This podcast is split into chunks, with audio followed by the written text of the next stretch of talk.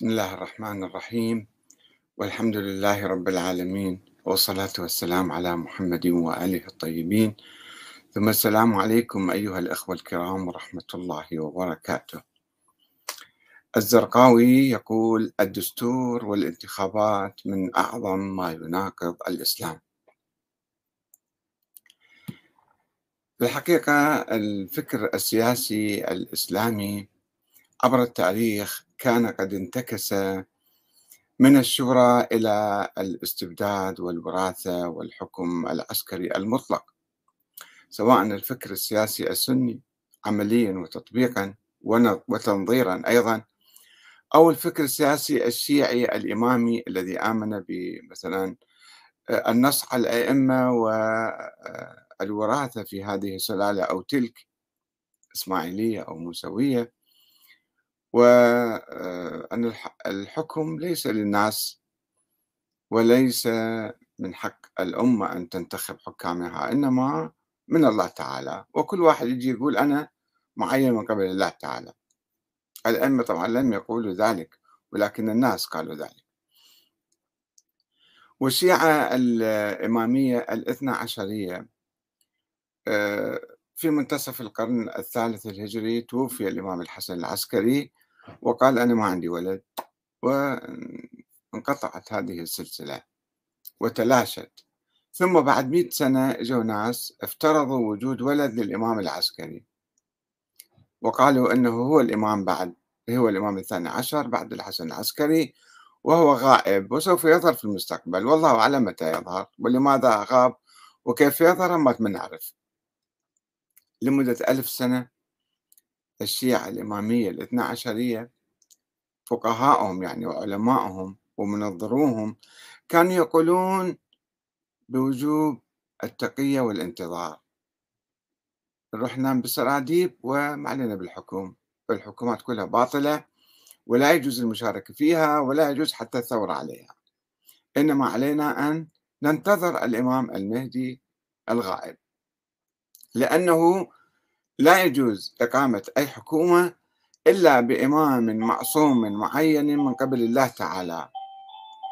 وهذا آه، الإمام غائب فلذلك لا يجوز لنا أن آه، أن نقوم بأي حكومة أو أي دولة.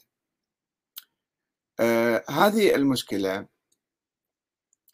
يعني دمرت الشيعة خلال ألف عام وهمشتهم عن الحياة السياسية. وسمحت لي الفكر الدكتاتوري أن يسيطر على الشيعة أكثر فأكثر. و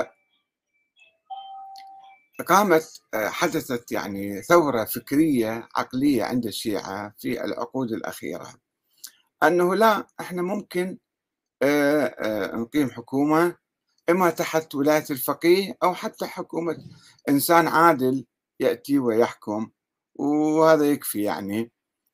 ولذلك مثلا فتوى المرجع الشيعي السيد علي السيستاني الذي طالب فيها بإجراء انتخابات حرة ونزيهة لاختيار مجلس تأسيسي يصوغ الدستور بإرادة عراقية. هذه كانت ثورة في العقل الشيعي وتطور هائل جدا يطوي صفحة الانتظار السلبي للإمام المهدي الغائب منذ 1200 سنة ويسمح للشيعة بأن يمارسوا الحياة السياسية الطبيعية العادية. فلذلك أنا أعتبرها وقبل ذلك طبعا ما حدث في إيران من آه، يعني ثورة إسلامية وإقامة دستور ونظام جمهوري رغم كل الأخطاء في هذا الدستور وفي تطبيقاته وممارساته ولكن الإيمان بالدستور والنظام الجمهوري الديمقراطي. آه، آه، هذا الإيمان كان ثورة على العقل السلبي الإمامي الاثنى عشري المنتظر للإمام المهدي والذي يحرم إقامة الدولة. الآن صار لا يجوز بل يجب إقامة الدولة. إذا فهي ثورة مهمة جدا في آه، العقل الشيعي. ونفس الشيء حدث عند السنة. الفكر السني القديم كان يؤمن بالشورى. ونظريا كان يؤمن بالشورى فالتقى السنة والشيعة على إقامة نظام ديمقراطي في العراق. وهذا النظام هو الذي يوحد الشيعة والسنة. إذا آمنوا وعندما آمنوا بالنظام الديمقراطي يعني صاروا متحدين بعد لا لا يوجد فرق بين الشيعي ولا سني. الفكر الشيعي القديم راح والفكر السني السلبي الموروث هم راح اتفقوا على نظام الشورى.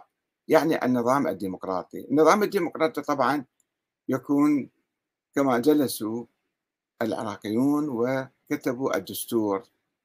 الدستور هو الذي يضمن العملية السياسية السلمية حتى لا يكون هناك عنف واقتتال وصراع وكل حزب يجي يقول أنا الفرقة الناجية والبقية كلهم كفار ومرتدين وفسقة وفجرة فأنا أسيطر على السلطة وأخذ بيدي كلها. هذا ما له مجال في النظام الديمقراطي. إذا أنت كنت صادق وأنت كنت مخلص فالشعب سوف ينتخبك ولا ينتخب الآخرين الفاسدين والفسقة والفجرة. فإذا الاحتكام للشعب هذا مهم جدا عند السنة والشيعة وفي تأسيس هذا النظام. كما تعرفون أن الاحتلال الأمريكي أراد أن يفرض دستورا معينا لعبة يعني على الشعب العراقي ولكن السيد السيستاني رفض أن الاحتلال يفرض دستوره وقال خلي نسوي انتخابات دستورية.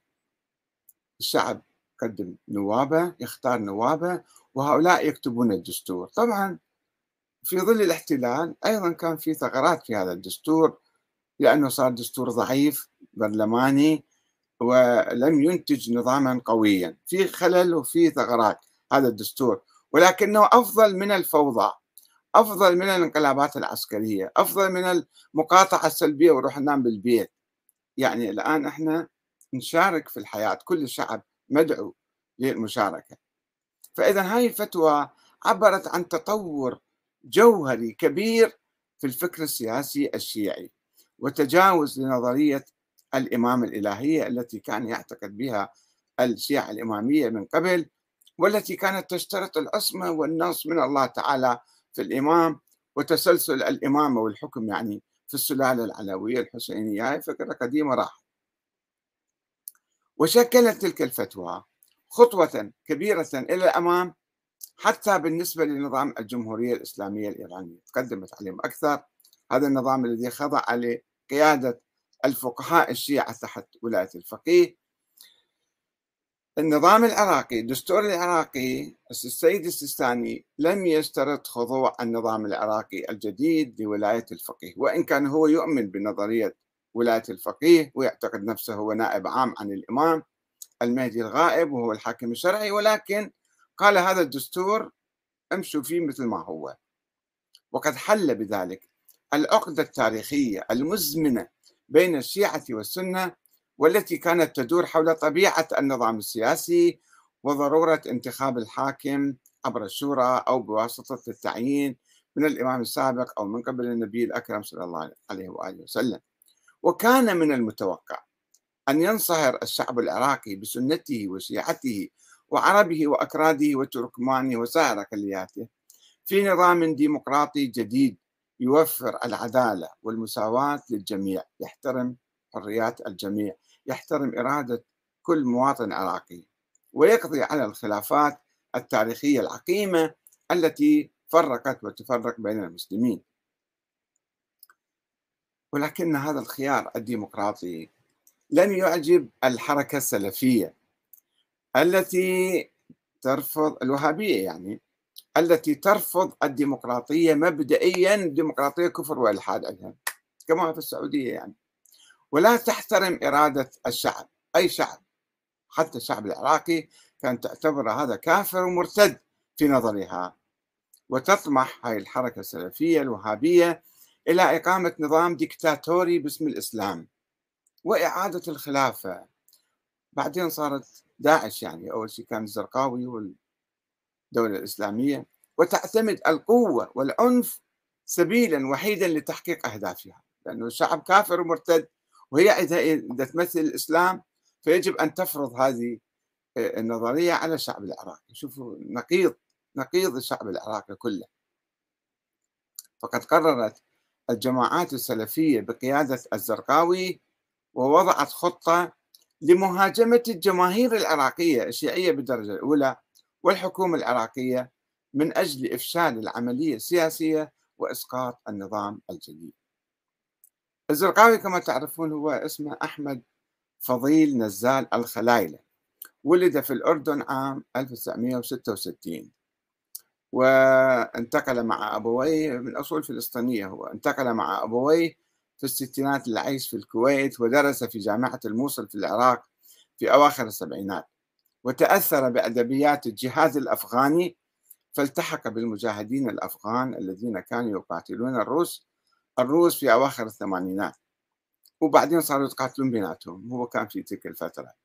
وقضى ثلاث سنوات حتى 1992 حيث عاد إلى الأردن ليعتقل بتهمة الانتماء إلى تنظيم مسلح سري هو بيعة الإمام.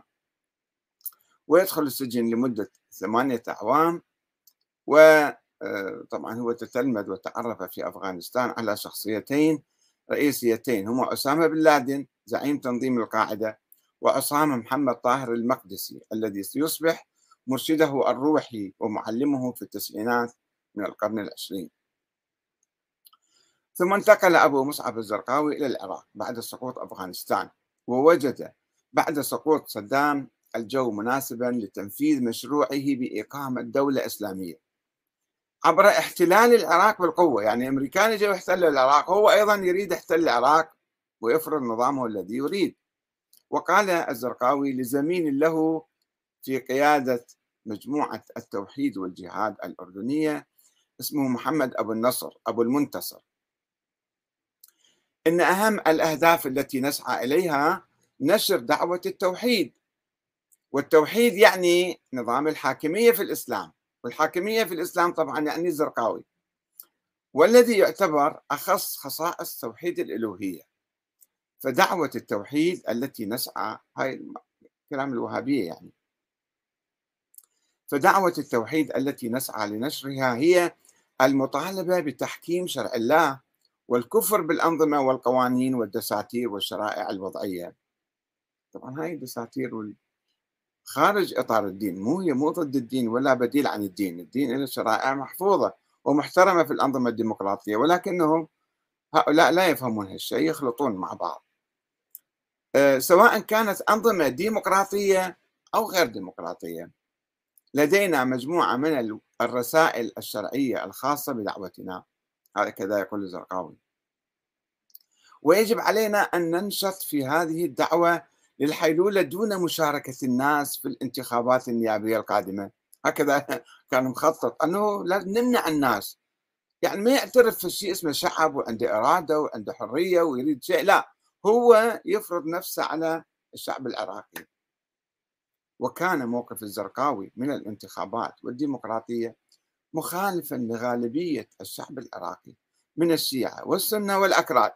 وحتى من بعض السلفيين الذين لم يجدوا بأسا من المشاركة فيها بناء على فتاوى سابقة استثنائية أصدرها الشيخ عبد العزيز بن باز مفتي المملكة العربية السعودية السابق والشيخ ابن عثيمين وغيرهما من علماء المملكة للسلفيين في الكويت والجزائر واليمن أيام زمان للمشاركة في الحياة الديمقراطية أنه معلش روحوا حتى تستفيدوا يعني. ولكن الزرقاوي كان يقول لا. فكان يقول الدستور والانتخابات من أعظم ما يناقض الإسلام.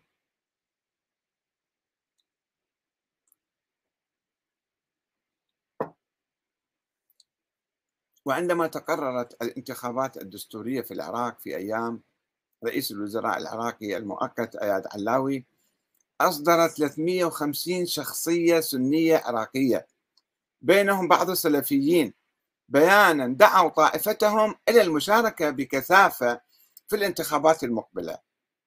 فرد الزرقاوي ببيان رافض للانتخابات واصفا إياها بأنها لعبة أمريكية ومتوعدا بمواصلة الجهاد حسب ما يفهم يعني هو. وجاء في البيان الذي نشره موقع إسلامي على الإنترنت إخوانكم في تنظيم القاعدة قاعدة الجهاد في بلاد الرافدين ماضون في جهادهم حتى ترفرف راية التوحيد في سماء الرافدين. إننا أعداء الديمقراطية وأعداء كل من يدعون إليها ولن نرضى بحكم غير حكم الله وحكم رسوله. فنحن أتباع محمد لا أتباع بوش وعلاوي. ووجه خطابا إلى أئمة وخطباء المساجد في بلاد الرافدين قائلا اعلموا أنكم مسؤولون أمام الله تعالى عن كل كلمة تتفوهون بها كانوا يأيدون العملية الديمقراطية بشأن الاستفتاء على الدستور.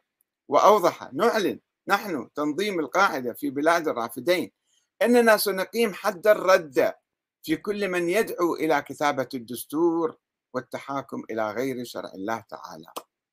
هاي فكرة كلها ضد الدستور والديمقراطية.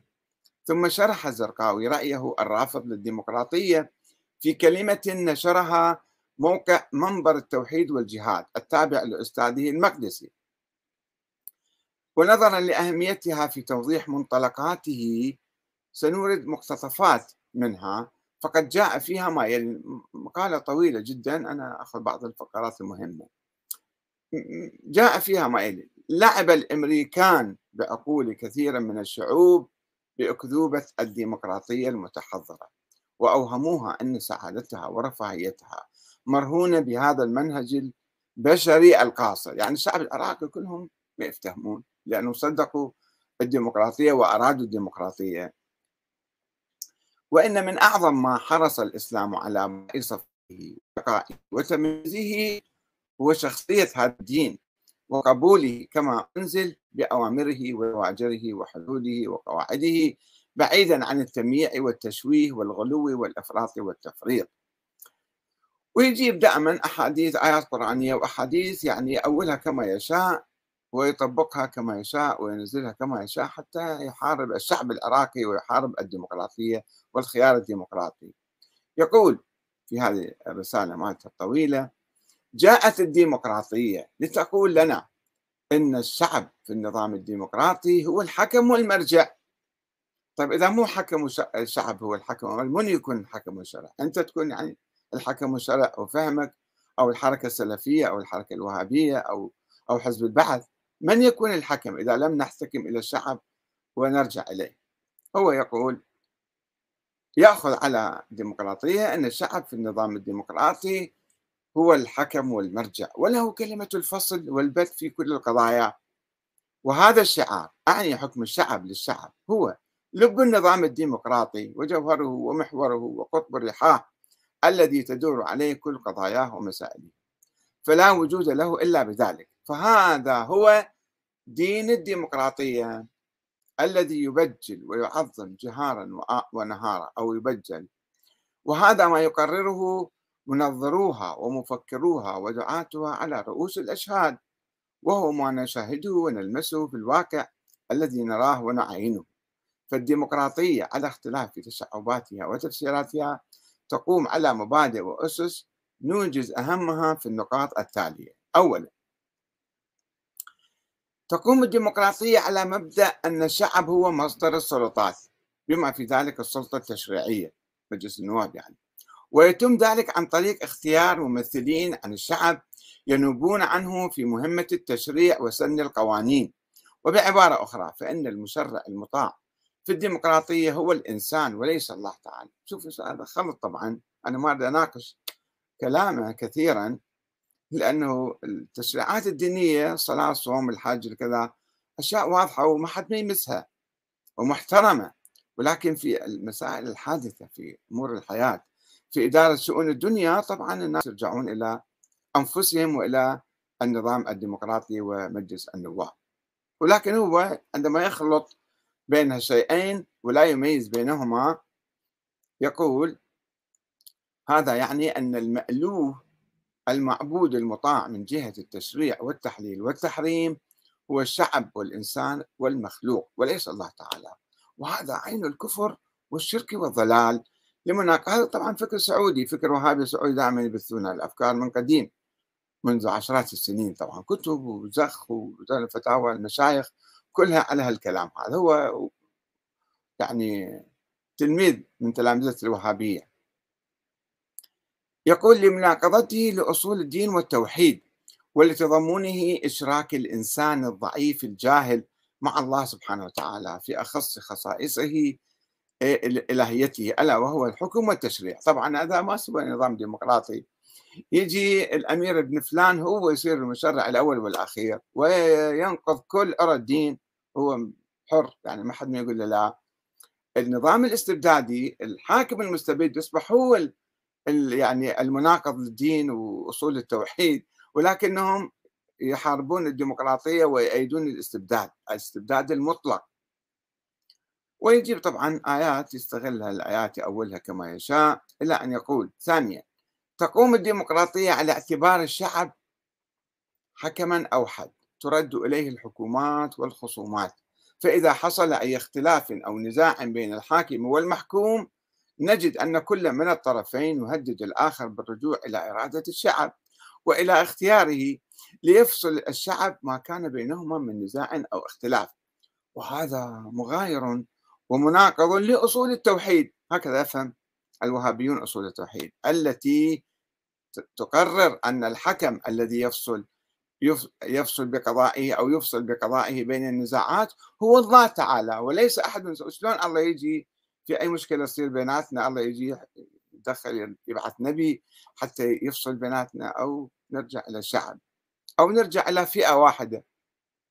من هذه الفئة؟ كل فئة تقول أنا المرجع نصير إذا ما رجعنا إلى الشعب يعني كل جماعة هم يقولون نحن على الحق وأنتم على باطل ويجب أن نفرض إرادتنا عليكم ويصير اقتتال. بينما الديمقراطية تقول وما اختلفتم فيه من شيء فحكمه إلى الشعب وليس إلى أحد غير الشعب. يعني مسألة حضارية متطورة عقل ما يوصل إليها جاي الأمور الإيجابية يعتبرها أمور سلبية. ويقول رابعا تقوم الديمقراطية على مبدأ حرية التعبير والإفصاح أيا كان هذا التعبير. طبعا هو يقول هذا راح يصير خلاف الدين. طيب أنت يعني أنت مثل ما الآن في الأنظمة الدكتاتورية الملكية المطلقة المستبدة ما يخلوا واحد يتنفس حتى العلماء ما يخلوهم يتنفسون حتى كبار العلماء ما يصير يتكلمون إلا كما يريد الحاكم. فإذا ما عندنا ديمقراطية شنو يكون عندنا؟ عندنا استبداد مطلق. يمنع حرية التعبير والتفكير وحتى آه، حرية الصمت والحياد أيضا ممنوع عليكم. خامسا تقوم الديمقراطية على مبدأ فصل الدين عن الدولة وعن السياسة والحياة. فما لله لله وهو فقط العبادة في الصوامع والزوايا وما سوى ذلك من مرافق الحياة السياسية والاقتصادية والاجتماعية وغيرها فهي من خصوصيات الشعب. طبعا الدين محفوظ في مكانه. أما إدارة الشؤون الدنيوية السياسية والاقتصادية والاجتماعية بما لا يتعارض مع الدين هذا من حق الشعب ومن حق كل شعب يعني. سادسا تقوم الديمقراطية على مبدأ حرية تشكيل التجمعات والأحزاب السياسية وغيرها. طيب يعني فقط أنت حزبك وجماعتك لهم حق يشكلون آه، حزب وحرام على بقية الناس. هاي العقلية الدكتاتورية المطلقة. وهذا مبدأ باطل شرعا. آه، إلى أن نقول سابعا تقوم الديمقراطية على مبدأ اعتبار موقف الأكثرية. طب إحنا لما نختلف في أكثرية وفي أقلية إما نأخذ؟ إما نقول نأخذ رأي الأقلية وما يصير. نأخذ ما نأخذ بأي رأي أيضا ما يصير فوضى وعنف واقتتال يصير. فنأخذ رأي الأكثرية حتى نحل المشاكل. هو يقول لا. وتبني ما تجمع أو تجتمع عليه الأكثرية. ولو اجتمعت على الباطل والضلال والكفر البواح المسألة مو الشكل المسألة إحنا عندنا إسلام وإحنا مسلمين وملتزمين بقيم الإسلام وحدود الإسلام وشريعة الإسلام. إنما في القضايا المدنية الدنيوية طبعا ناخذ رأي الأكثرية. فالحق في نظر الديمقراطية الذي لا يجوز الاستدراك والتعقيب عليه. هو ما تقرره الأكثرية وتجتمع عليه لا طبعا شو تريد يعني أنت تفرض نفسك على الناس؟ وهذا مبدأ باطل لا يصح على إطلاقه. حيث أن الحق في نظر الإسلام هو ما يوافق الكتاب والسنة قل أنصاره أو كذا.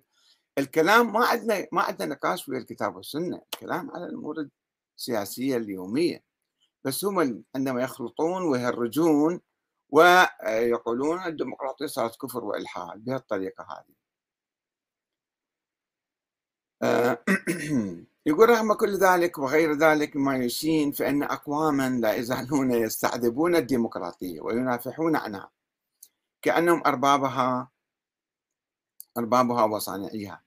أشربوا في قلوبهم حب الديمقراطية كما أشرب بنو إسرائيل من قبل في قلوبهم حب الأجل. وتعذر بعضهم بشبهة المصلحة والوصولية للقرار والسيادة عن طريق الديمقراطية. واتخذوها سبيلا لنيل المقاصد الشرعية ولم يلتفتوا لشرعية هذه الوسائل وأحكامها في دين. يعني هو يفتهم فهم خاص للإسلام وللتوحيد ويريد يفرض على الشعب العراقي.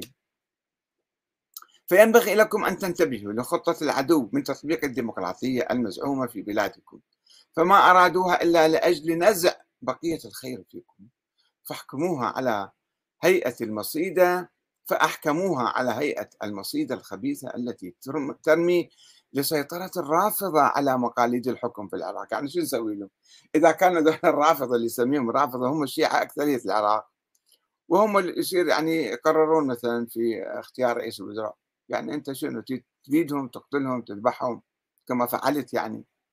فوا أسفا إن أصبحت بغداد في يوم من الأيام رافضية.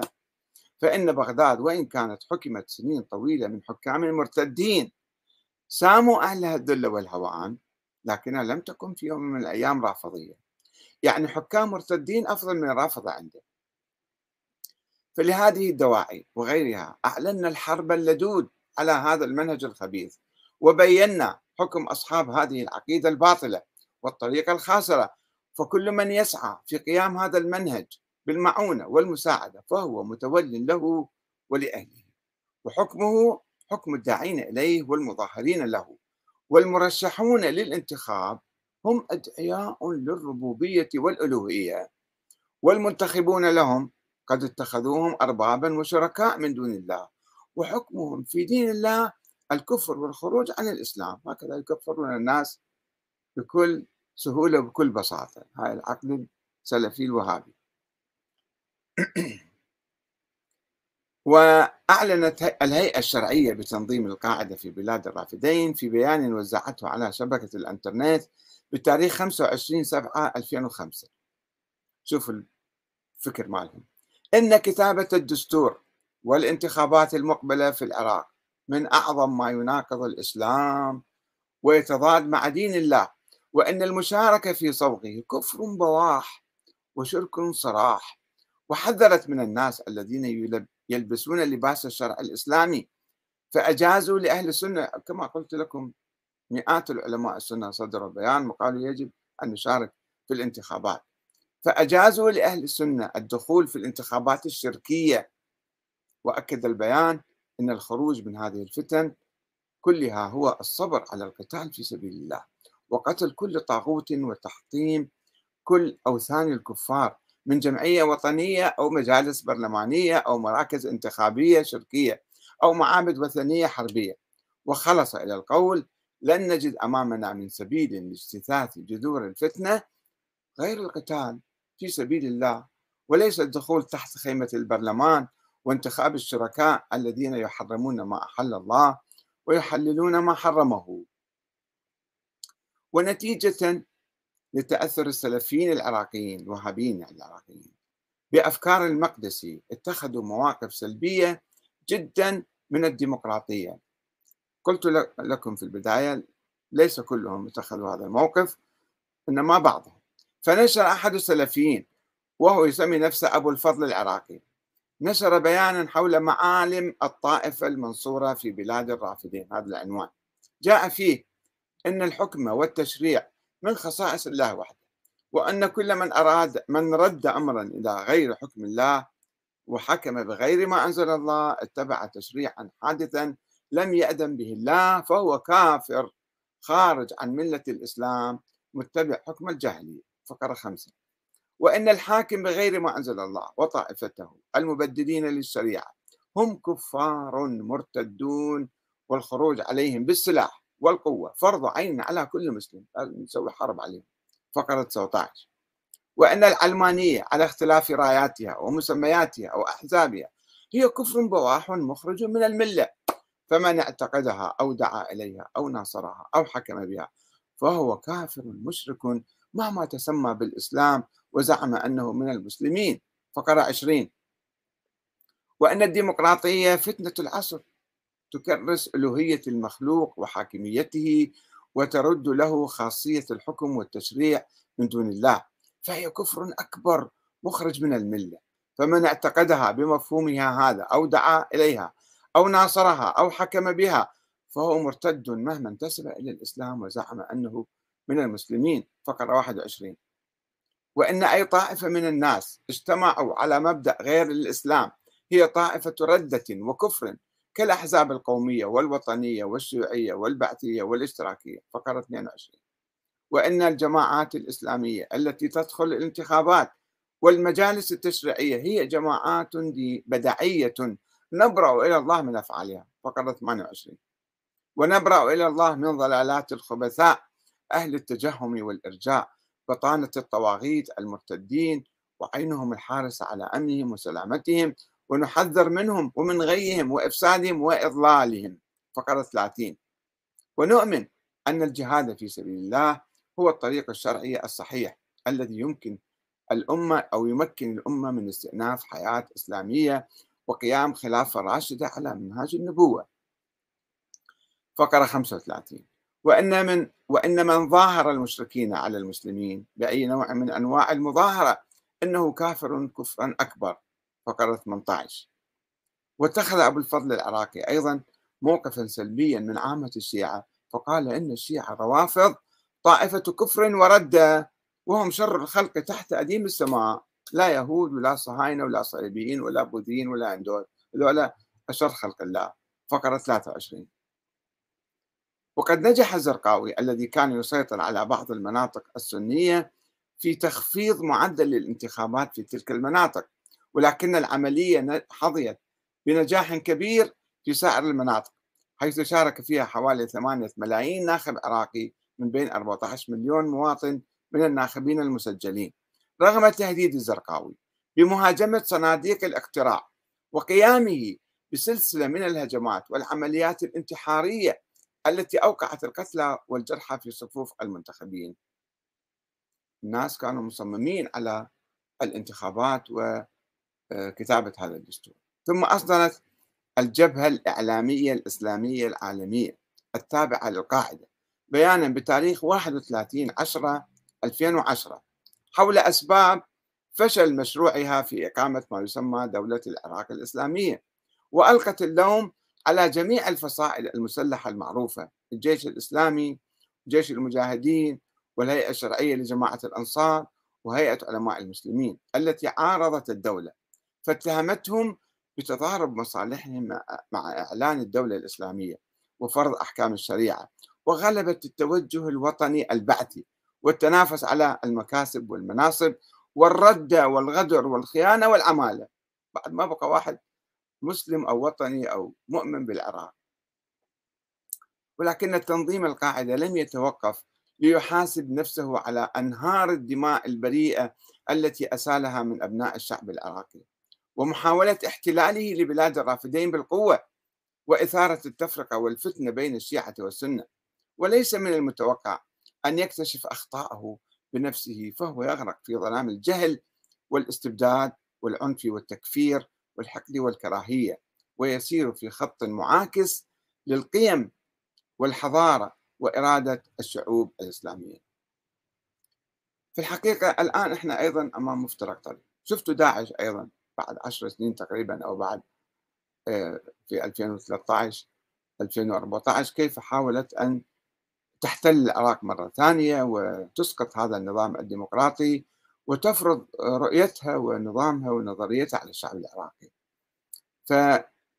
فهناك أفكار يعني حتى عند الشيعة بالحقيقة في حركات مثل حركة أحمد الحسن وغيره أيضا هناك دواعي الشيعة يؤمنون بنظريات معينة أنهم وكلاء الإمام المهدي وهم على علاقة خاصة بهذا الإمام ويرفضون علنا كتبوا ويكتبون يرفضون هذا النظام الديمقراطي ويريدون أن يفرضوا أنفسهم على الشعب العراقي. أسسوا مثلا جيش الغضب.